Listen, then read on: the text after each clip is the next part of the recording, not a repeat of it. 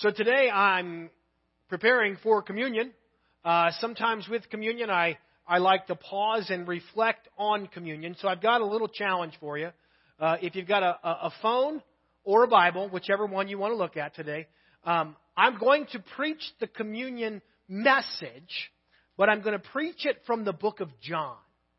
And so, if you want, I'm going to talk just a little bit. If you want to go to the book of John, try to find for me where you believe I will be when it comes to the communion message in the book of John. You're not allowed to go to Matthew, Mark, or Luke, and you're not allowed to go to 1 Corinthians. I want you to look in John and see potentially where this message may come from. While you're looking, I'll talk about something you're not that worried about. Um, if you got a chance, I was blessed this week uh, to be able to be interviewed by MyBridge Radio. Um, what was it Thursday morning at 5:30 they started running it. I pulled up the Bible study and Brent thought I was really vain because I stayed in my car for a little bit because I wanted to see how silly I sounded or if I sounded foolish or not. So I just sat in the car and Brent pulled up and he's sitting in his truck and I get out. He's like, "You were listening to yourself, weren't you?" Yeah, I was. Okay. Um, but if you want to listen to that, it is available on MyBridge Radio. They did a just an interview. It's about my walk and how God got us into Crawford and some of the things God's been speaking in my life. So it was a great opportunity for me to be able to live the sermon I preached on, sharing your story, and MyBridge Radio called and they wanted to interview me. Uh, so I couldn't tell them no because then I had to share my story. It was with an audience that was much broader than I'm comfortable with. So anyway, did anybody find the communion story in John yet? Huh? John what? I can't hear you. John 13. Okay? That's probably where I will start, but it's intriguing. Because when you look at John 13, John 13 is where we will be this morning, but it's hard to find the elements in John chapter 13. It's hard to find the elements of communion. We, we recognize in John chapter 13 that yes, Jesus is at the meal, that if you compare it to Matthew, Mark, and Luke, is, is the meal in which he instituted or he began the Lord's Supper. But it's an interesting story because in John 13, we don't get to the body and blood of Christ at all. You can look at it. John chapter 13. I'll start it uh, in the beginning. John 13, and I'm not working yet. John 13, uh, verse 1. It says, It was just before the Passover festival and Jesus knew that the hour had come for him to leave this world and go to the Father. So it's the Passover festival, just before it. Uh, having loved his own who were with him or who were in the world, he loved them to the end. The evening meal, so it's the meal, the Passover meal, the, the meal before Passover, was in progress, and the devil had already prompted Judas, the son of Simon Iscariot, to betray Jesus. And Jesus knew that the Father had put all things under his power and that he had come from God and was returning to God. So he got up from the meal, he took off his outer clothing, and he wrapped a towel around his waist. And after that, he poured water into a basin and began to wash his disciples' feet, drying them with the towel that was wrapped around him. Now, I read John 13, 1 through 5 for a reason. Because if you want to, you can look in Matthew, Mark, and Luke, and there are accounts of the Last Supper with Jesus where we see these moments happening. We see Judas and, and, and the bread, and he betrays Jesus. We see Jesus washing the feet of the disciples. Matthew 26, if you want to go for comparison.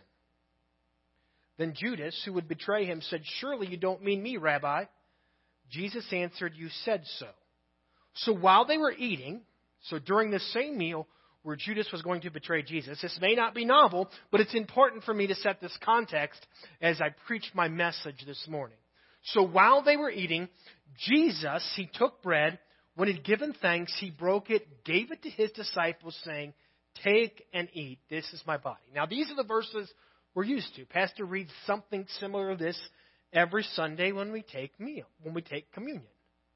Now, Matthew, Mark, and Luke felt it very important to include the elements or what Jesus offered at the Last Supper. And so it says, what I just read. It says he broke it, he gave it to his disciples, saying, Take and eat, this is my body. Then he took a cup, And when he given thanks, he gave it to them, saying, Drink from it, all of you. This is the body of my covenant, which is poured out for the forgiveness of sins. I tell you, I will not drink from the fruit of this vine from now until the day when I drink it anew with you in my Father's kingdom. And when they sung a hymn, they went out to the Mount of Olives. So, so this is the end of the meal. And I want to pray, but, but I want to get into what happens in John. Because John was unique in his presentation. I'm going to pray, Father, we thank you for this time. And God, we thank you for your word.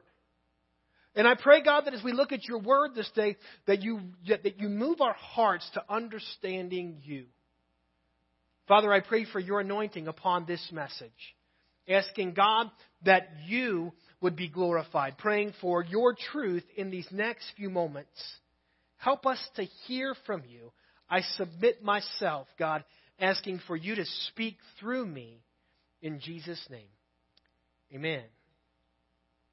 So if you have your books, your Bibles out, or you're on your app, if you look at John 13, we don't see Jesus offering a cup and we don't see Jesus offering a bread.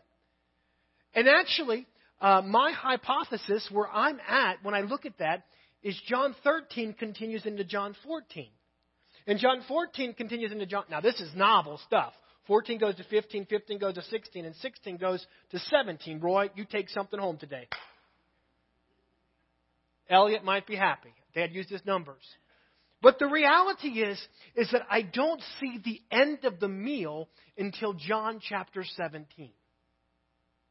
I don't see them getting up and leaving until John chapter 17. So what John decided to do, maybe intentionally, I'm not certain on his motive, but he doesn't include the elements of the Lord's Supper, but he includes the teachings or the understanding that the disciples were supposed to have in this moment. And so what John does that Luke, Matthew, Mark, and, and Paul in 1 Corinthians doesn't do is he gives the context. He gives the understanding. He gives the teaching of Jesus Christ that accompanied his meal. How many times have you read scripture and you said, man, I wish I saw a different perspective of this moment? I wish that when I read this, I knew more. I mean, Jesus took a cup and he offered it to him. He took bread and he offered it to him. Did they really get what he was saying? I read it, and, and we'll read it in 1 Corinthians that we do this time and time again. For I passed on to you what I received from the Lord. The Lord Jesus, on the night was betrayed, he broke bread, he gave it to his disciples. You know, and we say that. And what was the context? What were they thinking? Did they really understand what Jesus was saying? John chose to include about five chapters, four, of what Jesus was teaching in this moment. We get to see the heart of Jesus Christ. John 14, he starts to warn his disciples that things are about to change. Right? That's where we get to, I'm going to go prepare a place for you. He starts telling them that, that things are going to be different. John 15, you know, and, and he starts talking about the importance of remaining. He uses that metaphor of remaining in the vine, I and the Father, and the Father in me. What was Jesus trying to teach his disciples? He said some peculiar things in John 16. Jesus went on to say, In a little while you will see me no more. And then after a little while you will see me. At this, some of his disciples said to one another, What does he mean by saying, In a little while you will see me no more, and then after a little while you will see me? And because I'm going to the Father, they kept asking, What does he mean by a little while? We don't understand what he's saying. I mean, I read the, the Matthew account, and I think they just took the cup and they drank it. It was no big deal. They're processing the reality of Jesus' ministry on earth. Like, what is he saying? We're going to play hide and seek? Like he's going to be here and then he won't and then he'll be back? I mean, what's going on? This is what I see Jesus unpacking the elements of communion. It says in verse 26 of that same chapter, In that day you will ask in my name. I'm not saying that I will ask the Father. I am, I am not saying that I will ask the Father on behalf. No, the Father himself loves you because you've loved me and have believed that I have come from God. I came from the Father, entered the world, and now I'm leaving the world and going back to the Father. Jesus is very clear about what's about to happen. what is he going to do? What's the last line I'd say? He's leaving. For us to understand the elements, we have to understand that Jesus left. I'm going to the Father. What's about to come is, is what, I, what, what, I, what I needed to happen. And he says later, a time is coming, and in fact has come when you will be scattered, each to your own home. You will leave me all alone, yet I'm not alone, for my Father is with me. I've told you these things so that in me you will have peace, but in this world you will have trouble. But take heart, I've overcome the world. John 16. Jesus has talked about he's going to prepare a place. He's talked about they're going to send the advocate, the counselor. The Holy Spirit is going to come down. The Holy Spirit can't come down unless I'm not here. And then he starts talking about he's leaving to go with the Father, and there's going to be trial, and there's going to be questions. And I got to guess, if I'm sitting at the table with Jesus, I'm wondering, what in the world is happening? Like, we gathered for the Passover feast. And at some point, he took a cup and he took bread. And at another point, he's teaching about leaving. This isn't what I expected. And then he says, We're going to have trial. The Holy Spirit's coming. He's going to be with the Father. But ultimately, Jesus is teaching about his plan for man. He wants us to understand his heart for us. And that no matter what happens, remain in the Father. No matter what happens, no matter what trials come, no matter what people say, I may not be here, I may be with the Father. Know that the Father loves you. He hasn't stopped loving you. What Jesus is communicating is an understanding of his relationship or unity with his people. That's what all this teaching. You can read it this week if you're looking for something to read John 14 through John 16. And then, John 17. Now, I'm at meal. I'm wondering what's going on. I'm wondering where things are. Jesus has taught me some stuff, and I'm a little bit confused probably if I'm a disciple, and I'm trying to discern why he's offering me a cup and why he's offering me the bread. And then Jesus does something incredible. And again, this is Pastor Steve's hypothesis, so you can tell me I'm wrong if you want. But my understanding is there's not a change from John 16 to John 17. Jesus is still at the table with his disciples, and he begins to pray. So he taught them about his heart for, for them. He taught them about the heart of the elements and, and what he desired them to know. But, but Jesus in John chapter 17 begins to pray. And I'm going to pause right there. Angie said at the beginning of her, her message today that she was praying for us like she always does. This week, I'll be honest, was not a good week in my life. Um, my back has been bothering me since about March, and this week my neck started hurting and I couldn't hardly turn my head. And I was discouraged and I was frustrated, and I told my wife, I'm tired, I'm tired of hurting, I'm tired of being in pain. And I came to church and, and, and we had prayer, and the ladies prayed for me. And does it ever make you feel good when someone prays for you? You know, when you're going through a situation and you know, you know, a lot of times you'll see it posted on Facebook, I'm praying for you. But when someone you know has been praying for you, does it not bring value to you? I remember Greg and Kathy as they talked about what they went through this year. Kathy or Greg, one of them at some point said, We could tangibly feel the prayers of people praying for us in this season. I mean, isn't there something remarkable when someone prays for you? Now, I, I just wanted that thought. Pastor, I pray for the church, but every, every Sunday I end with, with this message from Numbers chapter 6. The Lord bless you and keep you. That's not just something Pastor says because it's fun. It's, it's something that is Pastor's heart for the church. My prayer when I speak that, my prayer when I pray for the church is genuinely that this blessing that was given in Numbers chapter 6 would be revealed in your lives. So when I say the Lord bless you and keep you, my prayer is that God would literally bless you and keep you. My prayer is that He would make His face shine upon you and be gracious to you, that, that He would turn His face towards you and grant you His peace.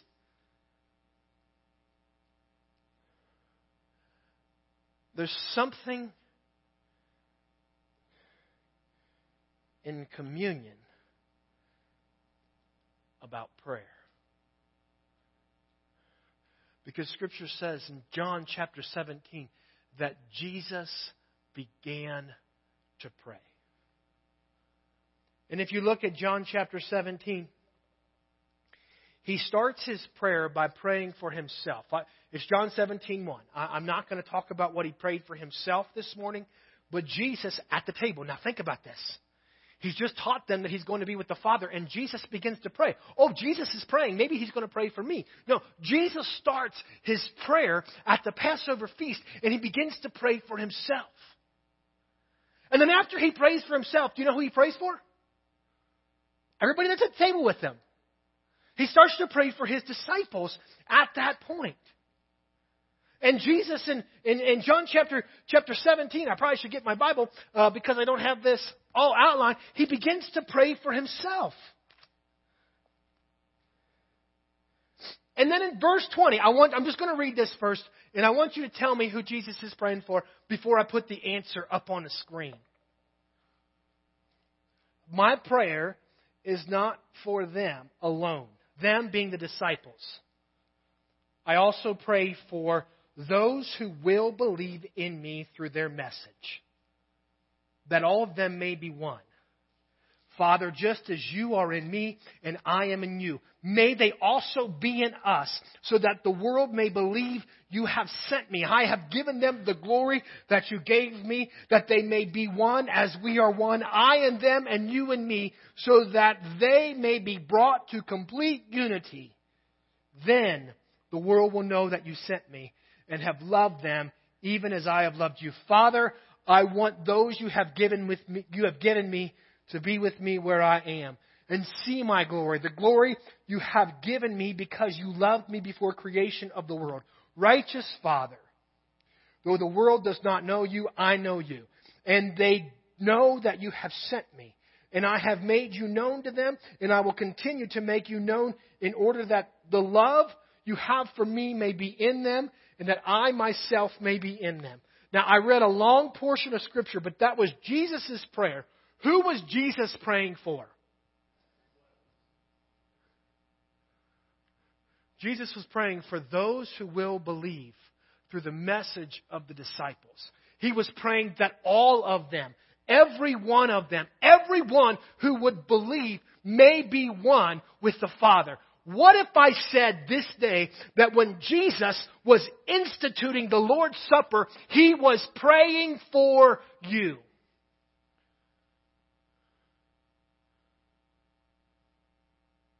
When Jesus was preparing the table, when Jesus was setting the table that we should do in remembrance of Him, He literally, from my understanding, because I believe through the teaching of the disciples, that's how I understand and know that Jesus Christ was praying for me.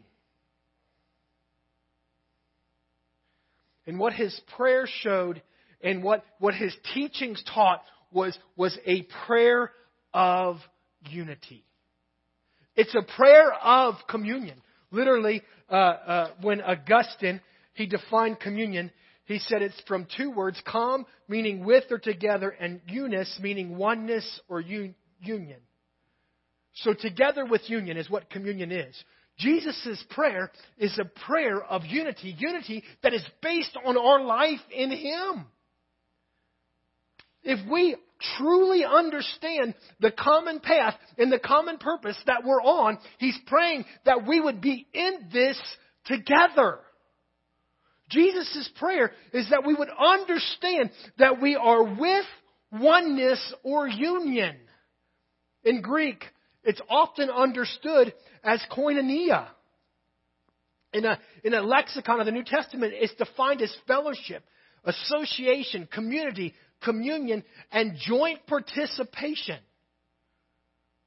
Jesus' heart, the heart of this moment, was the reality of unity within the body of Christ.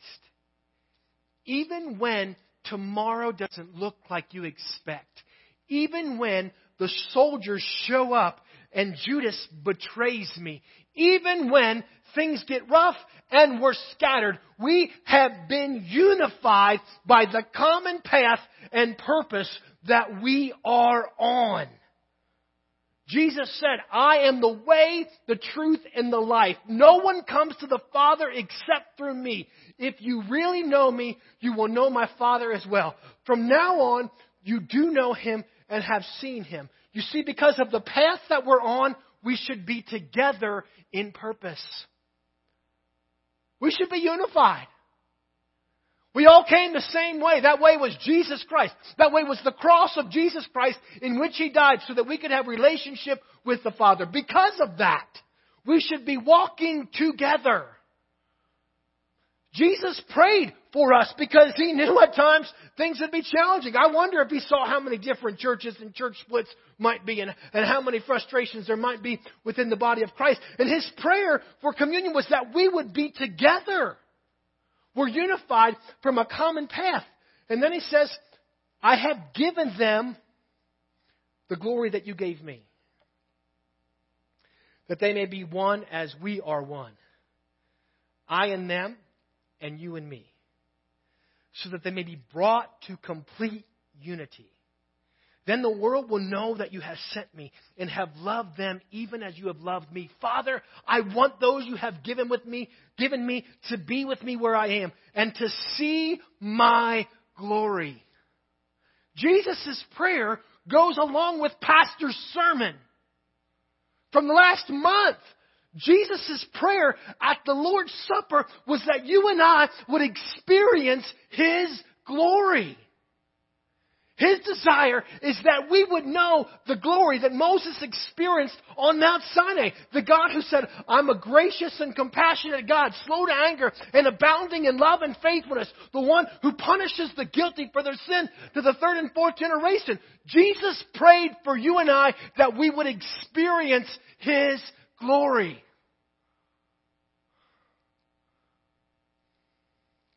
The glory that you've given me because you loved me before the creation of the world.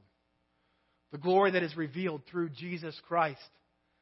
John chapter 1 verse 14 says the word became flesh. In the beginning was the word, the word was God, the word was with God. John chapter 1 verse 14 says the word became flesh. He made his dwelling among us. We have seen his glory, the glory of the one and only son who came from the Father full of grace and truth.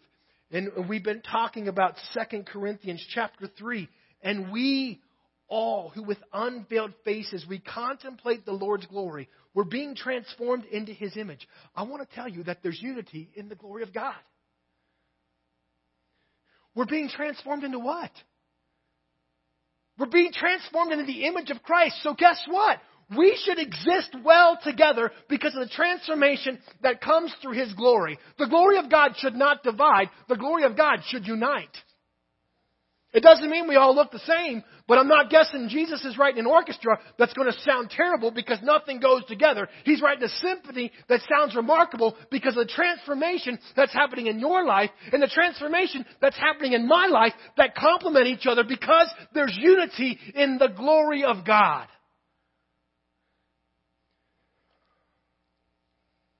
So we have a unity that's based on our life in Him. We have a unity that's inspired by His glory, a common motivation. And we have a unity in His Father's love. Righteous Father, though the world does not know you, I know you. And they know that you have sent me. I have made you known to them. And I will continue to make you known in order that the love you have for me may be in them and, and, and I myself may be in them, and that I myself may be in them. Jesus' prayer for us is that we would understand love, that we would understand the, the unity that we have that has been sealed by the love of the Father. Remain in me and I in you. And you'll remain in my Father just as He's in me. I mean, that's truly Jesus' heart, that our, our lives would be sealed by the love of God. What greater demonstration of this is there than these elements. These elements show us that there's something that con- connects us. There's something that unifies us. There's a common goal. There's a common purpose that we all celebrate as we come to the table. I am compelled by the reality that Jesus Christ may have prayed for me. In his prayer was that I would understand the path, the inspiration, and the source that he has for me. The love, the power, and glory of God that he's revealed to me. Jesus Christ prayed for me on that day. Hebrews tells us that Jesus is, is a mediator and he's still praying for us.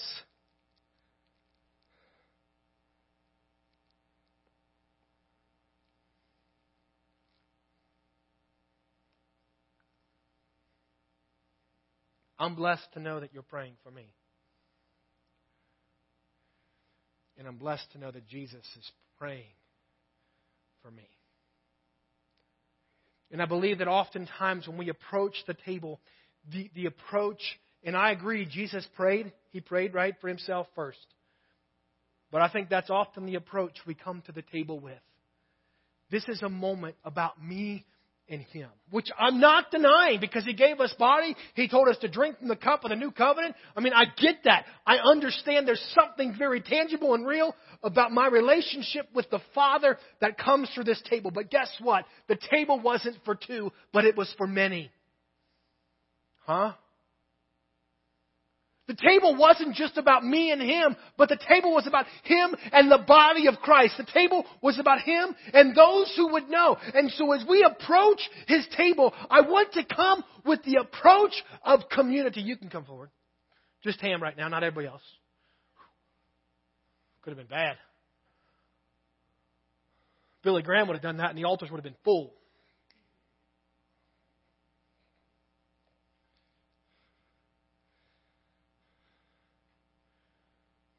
This morning, I want to take a posture of unity in communion. If I can have some people give out the elements, that would be beneficial.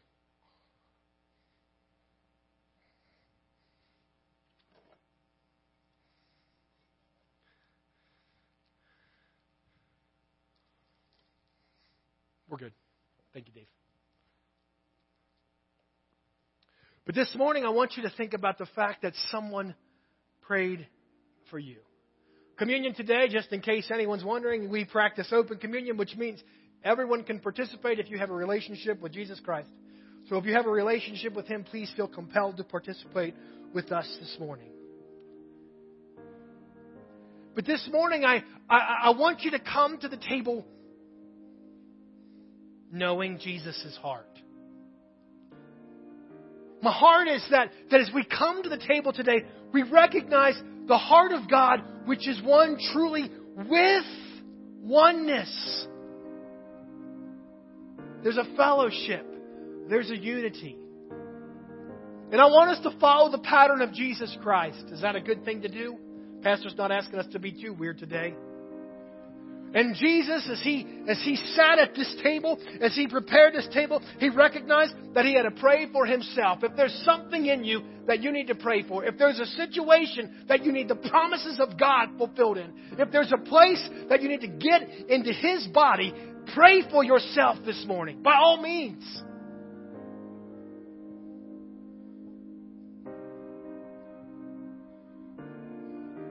But in my heart, as you take communion today, I don't want you just to think about him and you, but I want you to think about someone else who needs him in their life. About someone else who's going through a situation where they need to know the love of the Father. About someone else who needs to experience the glory of God, the power of God, the goodness of God, the, the, the remarkable demonstration of His grace and love, the, the patience of God. I want you to think about someone who needs to be sealed with the love of the Father. So that this morning, as we participate, we're coming to the table with all. You know what? If you feel like you're supposed to pray with someone in this place this morning, do it. If you feel like part of communion today is, is someone that's in your life, maybe it's an aunt, an uncle, a brother, a sister, maybe it's a, a niece, a nephew, a coworker, whoever, and you feel like today is a day that God has a seat for them at the table, pray for them this morning. If you know someone that needs the touch of God in their life, don't be afraid to pray for them. Jesus prayed for you. We can pray for others.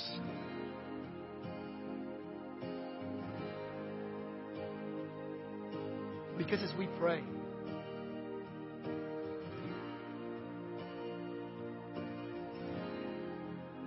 as we participate in His meal this day, we're coming to the table that He set for us. And it's a table that in John chapter 13, chapter 14, chapter 15, chapter 16, chapter 17. Table unity. It's a table where there is oneness within the body of Christ.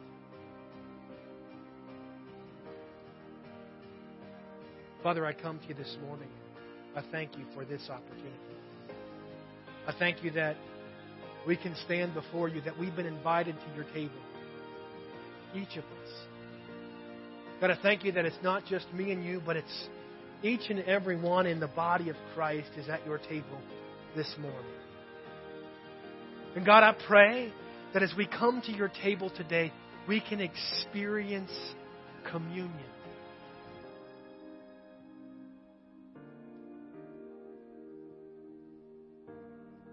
Unity that comes through the love of the Father.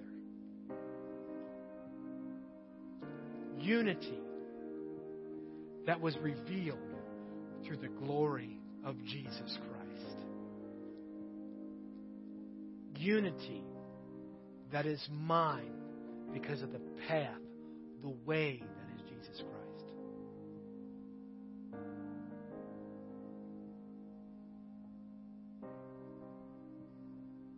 I'm going to read these words, and I, we're not going to follow this like we normally do. I want you to take communion when you're ready. And if you feel compelled to take communion and pray, uh, that's fine. But, but oftentimes we talk about the cup of the new covenant. That's God's promise in your life.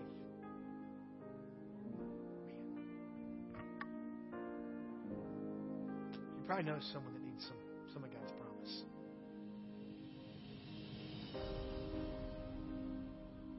And as you think of them, I want you to pray for them. If they're if they're here, don't be afraid to, to pray with them. Let them finish what they're doing. That's His. It says in 1 Corinthians, For I received from the Lord what I also passed on to you. The Lord Jesus, in the night he was betrayed, he took bread, and when he given thanks, he broke it and said, This is my body, which is for you. Do this in remembrance of me. It says, In the same way, after supper, he took the cup, saying, This cup is the new covenant in my blood. Do this whenever you drink it in remembrance of me. For whenever you eat this bread and drink this cup, you will proclaim the Lord's death until he comes.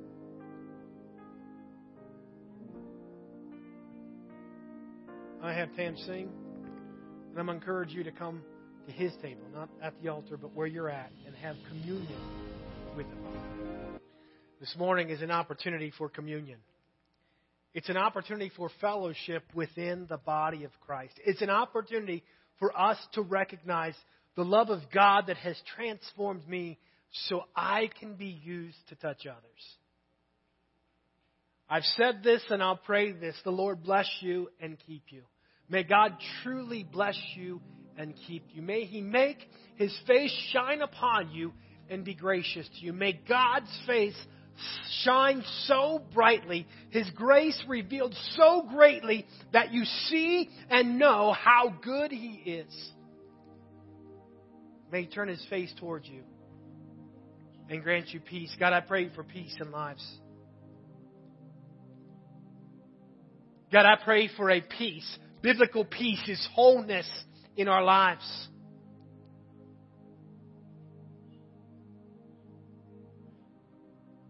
God, that you would be glorified.